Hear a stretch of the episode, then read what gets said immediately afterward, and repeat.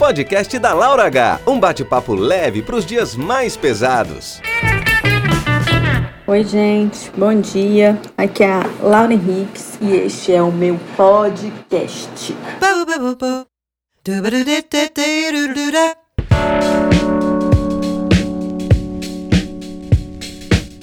Hoje eu tô aqui para falar com vocês sobre um assunto que eu evitei bastante, mas eu acho que toda vez que eu ouço alguma pessoa falando sobre isso, eu fico cheia de opiniões e, e eu queria trazer a minha reflexão, lembrando sempre que não é uma reflexão impositiva, é uma reflexão minha pessoal. Acho que a gente tem que respeitar, e eu começo por essa premissa, que é a premissa do respeito a todas as as opiniões, as sensações e as religiões e as crenças. É, lembrando que espiritualidade e religiosidade, na minha visão, são coisas bem diferentes. E eu queria falar hoje de fé e de acreditar. Então, eu acho que é, é muito engraçado porque, na minha cabeça, com todo respeito, e eu vou fazer mil vezes essa ressalva, gente. É, respeito, tolerância, caridade, são conceitos que para mim são basilares. Então, independentemente do que a pessoa pensa, e se eu pensar diferente do que você pensa, não estou colocando aqui nada que seja é, obrigatório nem fechado, e não estou tentando de maneira nenhuma desrespeitar nem agredir ninguém com a minha opinião. Então, a primeira, primeiro disclaimer que eu faço, o primeiro pedido que eu faço é de que esse, esse podcast seja ouvido de coração muito aberto, wide open. Então, eu acho que a gente precisa acreditar. A gente precisa acreditar. Tem gente que acredita em Deus, tem gente que acredita em Shiva, tem gente que acredita em Jesus Cristo, em Alá, Maomé, tem gente que acredita no profeta Davi, tem gente que acredita nos, nos orixás, tem gente que acredita em chá emagrecedor, tem gente que acredita em fit, é, cinta emagrecedora, tem gente que acredita em blogueira fitness, tem gente que acredita em, em extraterrestre, tem gente que acredita em o que quiser. Eu acho que cada um tem essa liberdade de crença. E, e o acreditar, ele parte muito, na minha visão, do, do que não se tem certeza, do que não é tangível com os olhos. Outro dia eu ouvi uma história que era muito engraçada, eu não sei onde eu ouvi isso, então não vou poder dar os créditos com precisão. Mas era um, uma pessoa que crê conversando com uma pessoa que não crê, e aí a pessoa que crê, a pessoa que não crê falou: "Ah, eu acho que eu só acredito meio São Tomé, assim, ah, só acredito no que eu vejo, no que é tangível, e acho todo o resto uma baboseira. Esse papo de energia, esse papo de Deus, esse papo de amor, esse papo de qualquer outro papo que não seja visível.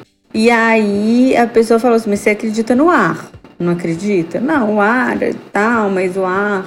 Enfim, meio desconsiderou e falou assim: Não, esse argumento não é um bom argumento. E aí a pessoa virou e falou uma coisa que eu achei sensacional. Falou assim: Mas você acredita na música? Porque a música é, o som, né? É a vibração do, do ar e, e como é que esse ar reverbera e atinge as superfícies. E aí eu não vou entrar no detalhe porque eu não quero falar bobagem, porque física nunca foi a minha praia e continuará não sendo para sempre, desde que eu tirei cinco na prova da federal e era os pontos que eu precisava para não tomar a bomba no vestibular inteiro. E aí, assim, mas você acredita na música? Porque assim, com a música ela ressoa nas pessoas, ela interfere nas pessoas e ela não é visível, não é tangível, é, tem uma explicação física, tem, mas várias coisas têm explicação física, tem física quântica que o pessoal usa para explicar alguns fenômenos e aí chamar o que alguns chamam de Deus, outros chamam de energia. E o que eu acho interessante é saber que esse acreditar ele nos conforta de diversas maneiras e nos impulsiona, via de regra, até onde eu vejo, para sermos pessoas melhores, tanto no caminho do autoconhecimento, quanto no caminho do amor, da caridade, da compreensão, da compatibilidade. E aí, gente, eu queria falar uma coisa que assim, mais uma vez, quero falar com muita liberdade, mas com muita responsabilidade também. Sem querer ofender ninguém, sem querer confrontar ninguém, sem querer polemizar com ninguém. Muitas vezes as pessoas, eu vejo pessoas falando assim: ah, porque Deus isso, Deus aquilo, Deus aquilo outro, e falando assim que eu não estou conseguindo muito começar a minha fala. Mas basicamente, eu acho que as pessoas entendem muita coisa errada no começo de tudo. Porque a Bíblia fala diversas vezes, e aí eu vou para um, um, viés mais católico-cristão, que é o meu viés, e eu não tenho como fugir dele, que Deus é amor, né? Deus é amor, todo mundo já ouviu isso. E na minha visão, a gente entende errado quando a gente acha que Deus é uma, uma entidade personificada. Deus, na minha visão, é a energia concentrada do amor. E essa energia concentrada do amor, ela é onisciente, ela é onipresente. Por quê? Porque o amor está em tudo a todo momento, desde que nós saibamos colocar essa energia amorosa em tudo que a gente faz. Então, quando esse amor personificado manda o filho dele, ele manda um ser de luz, uma pessoa que é mais evoluída que todas. E aí que vem a, a, a questão que eu acho mais tricky. Deus fez um filho humano. O amor achou que era importante mandar uma pessoa que fosse só amor, que vivesse só amor, que tivesse contribuições amorosas para ensinar à humanidade a conduta do amor. Mas quando a gente fala isso, eu não sei por que cargas d'água as pessoas, na maioria das vezes, o que eu vejo acontecendo, acham o contrário, acham que Deus é uma pessoa, é fisicamente parecido com uma pessoa, fisicamente com um corpo humano e fez um filho humano que tinha um bom coração. E isso para mim tá errado na origem do conceito. Deus não tem forma né? Deus não é um senhor que eu imagino, inclusive São Pedro, mais com essa imagem assim de um velhinho e tudo mais, mas muita gente pensa em Deus como pessoa e, e é o contrário, Deus não é pessoa. Quando Deus criou o homem à sua imagem e semelhança, na minha visão, foi o amor criou o ser humano, como criou todas as outras coisas da criação, mas aí também não quero polemizar falando que eu sou criacionista, não, é essa a ideia. A ideia é: Deus é amor. Deus não é um, um ser, uma entidade física e nem, a meu ver, uma entidade corpórea, né? Assim, não é o Deus, é o amor. Isso tá, tá dito lá, é o amor. Então, a gente pede as coisas, e aí tem gente que chama esse Deus de universo, tem gente que chama esse Deus de outras coisas. E eu acredito piamente que Deus seja o amor. E eu me refiro a Deus. Para eu entender Deus, para mim entender, sei lá, para, para eu entender, né? Porque mim não entende nada. Mas para eu entender Deus, eu tenho que entender o amor. E aí é que eu acho que muita gente se perde em discussões que não tem é, não tem muito fundamento na minha visão, assim, não tem muita consistência, sabe? Então, assim, vamos lá, vamos pensar. É, eu vejo muita gente falando, ah, eu não acredito nesse troço de santo, não acredito nesse troço de espírito, não acredito. Um, uma religião um pouco combatendo o que é pregado pela outra.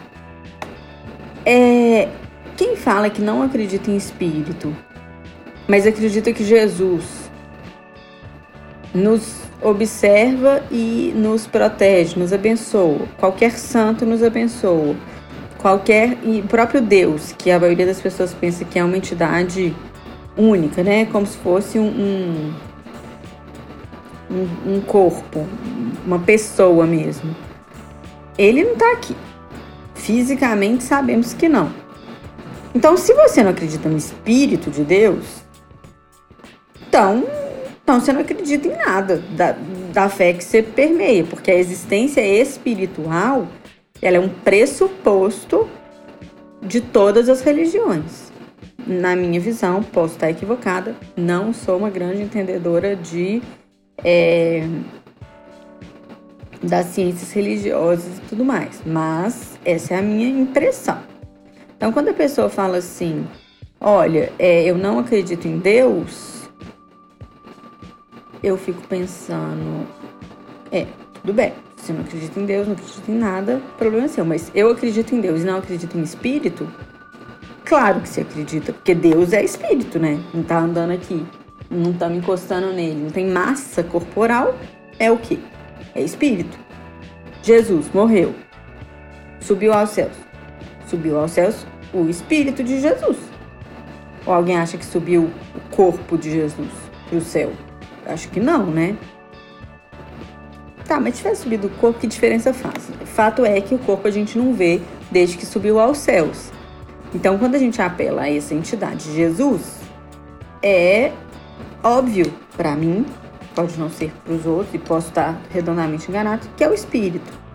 Do mesmo jeito que quando a gente perde uma pessoa muito querida, a gente, eu perdi meu avô, já perdi meus filhos, já perdi outras pessoas de quem eu gostava demais, e eu acredito no espírito deles. Agora, se o espírito vai ficar voltando para evoluir, se o espírito entra na formiga ou não entra, se o espírito entra num corpo novo para cumprir a missão, aí vai do, do, da crença de cada um e eu respeito todas.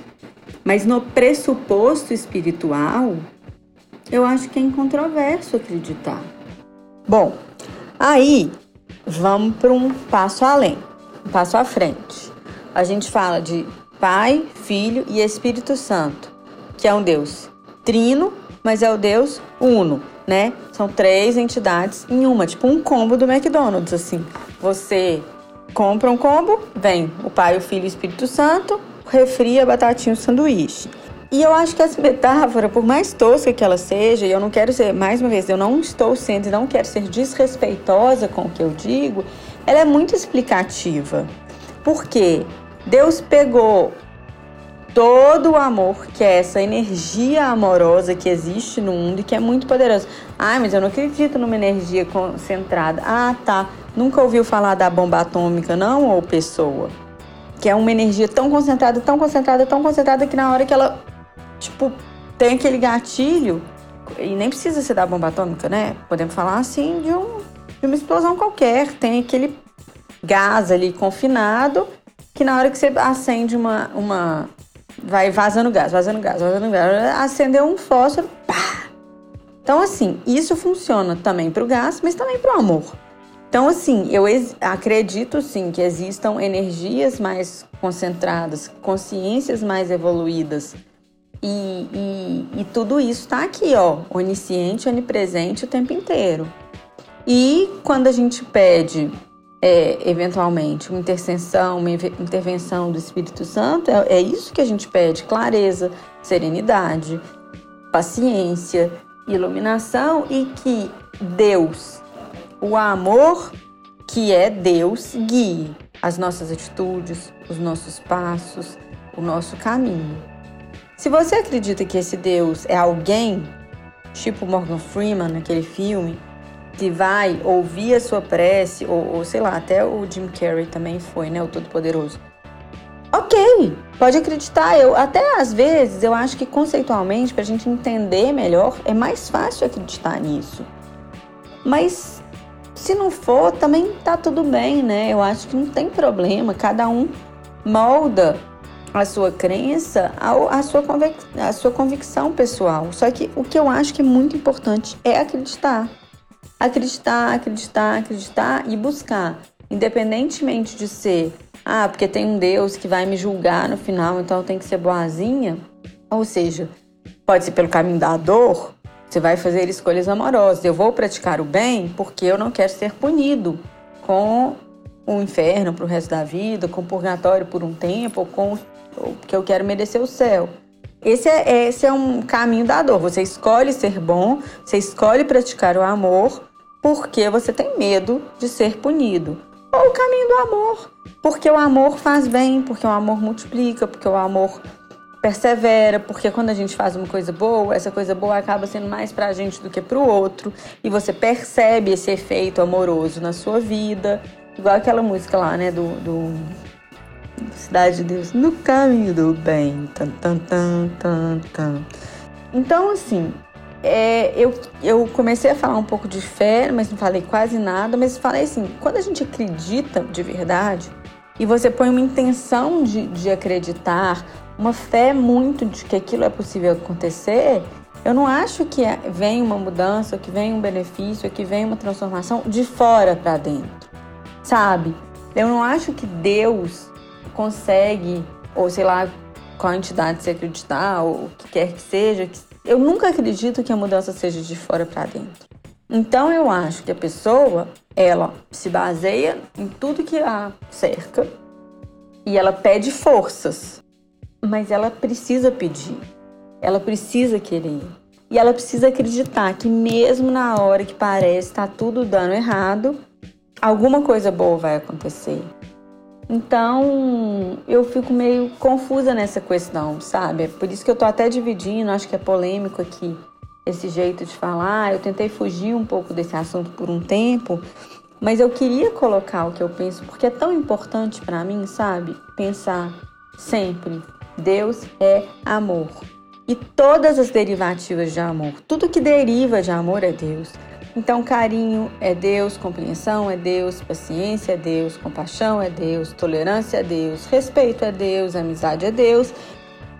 E, e tudo que é bom, tudo que é leveza é Deus, compreensão, é, é, aprendizado, crescimento, tudo é Deus. E Deus é amor.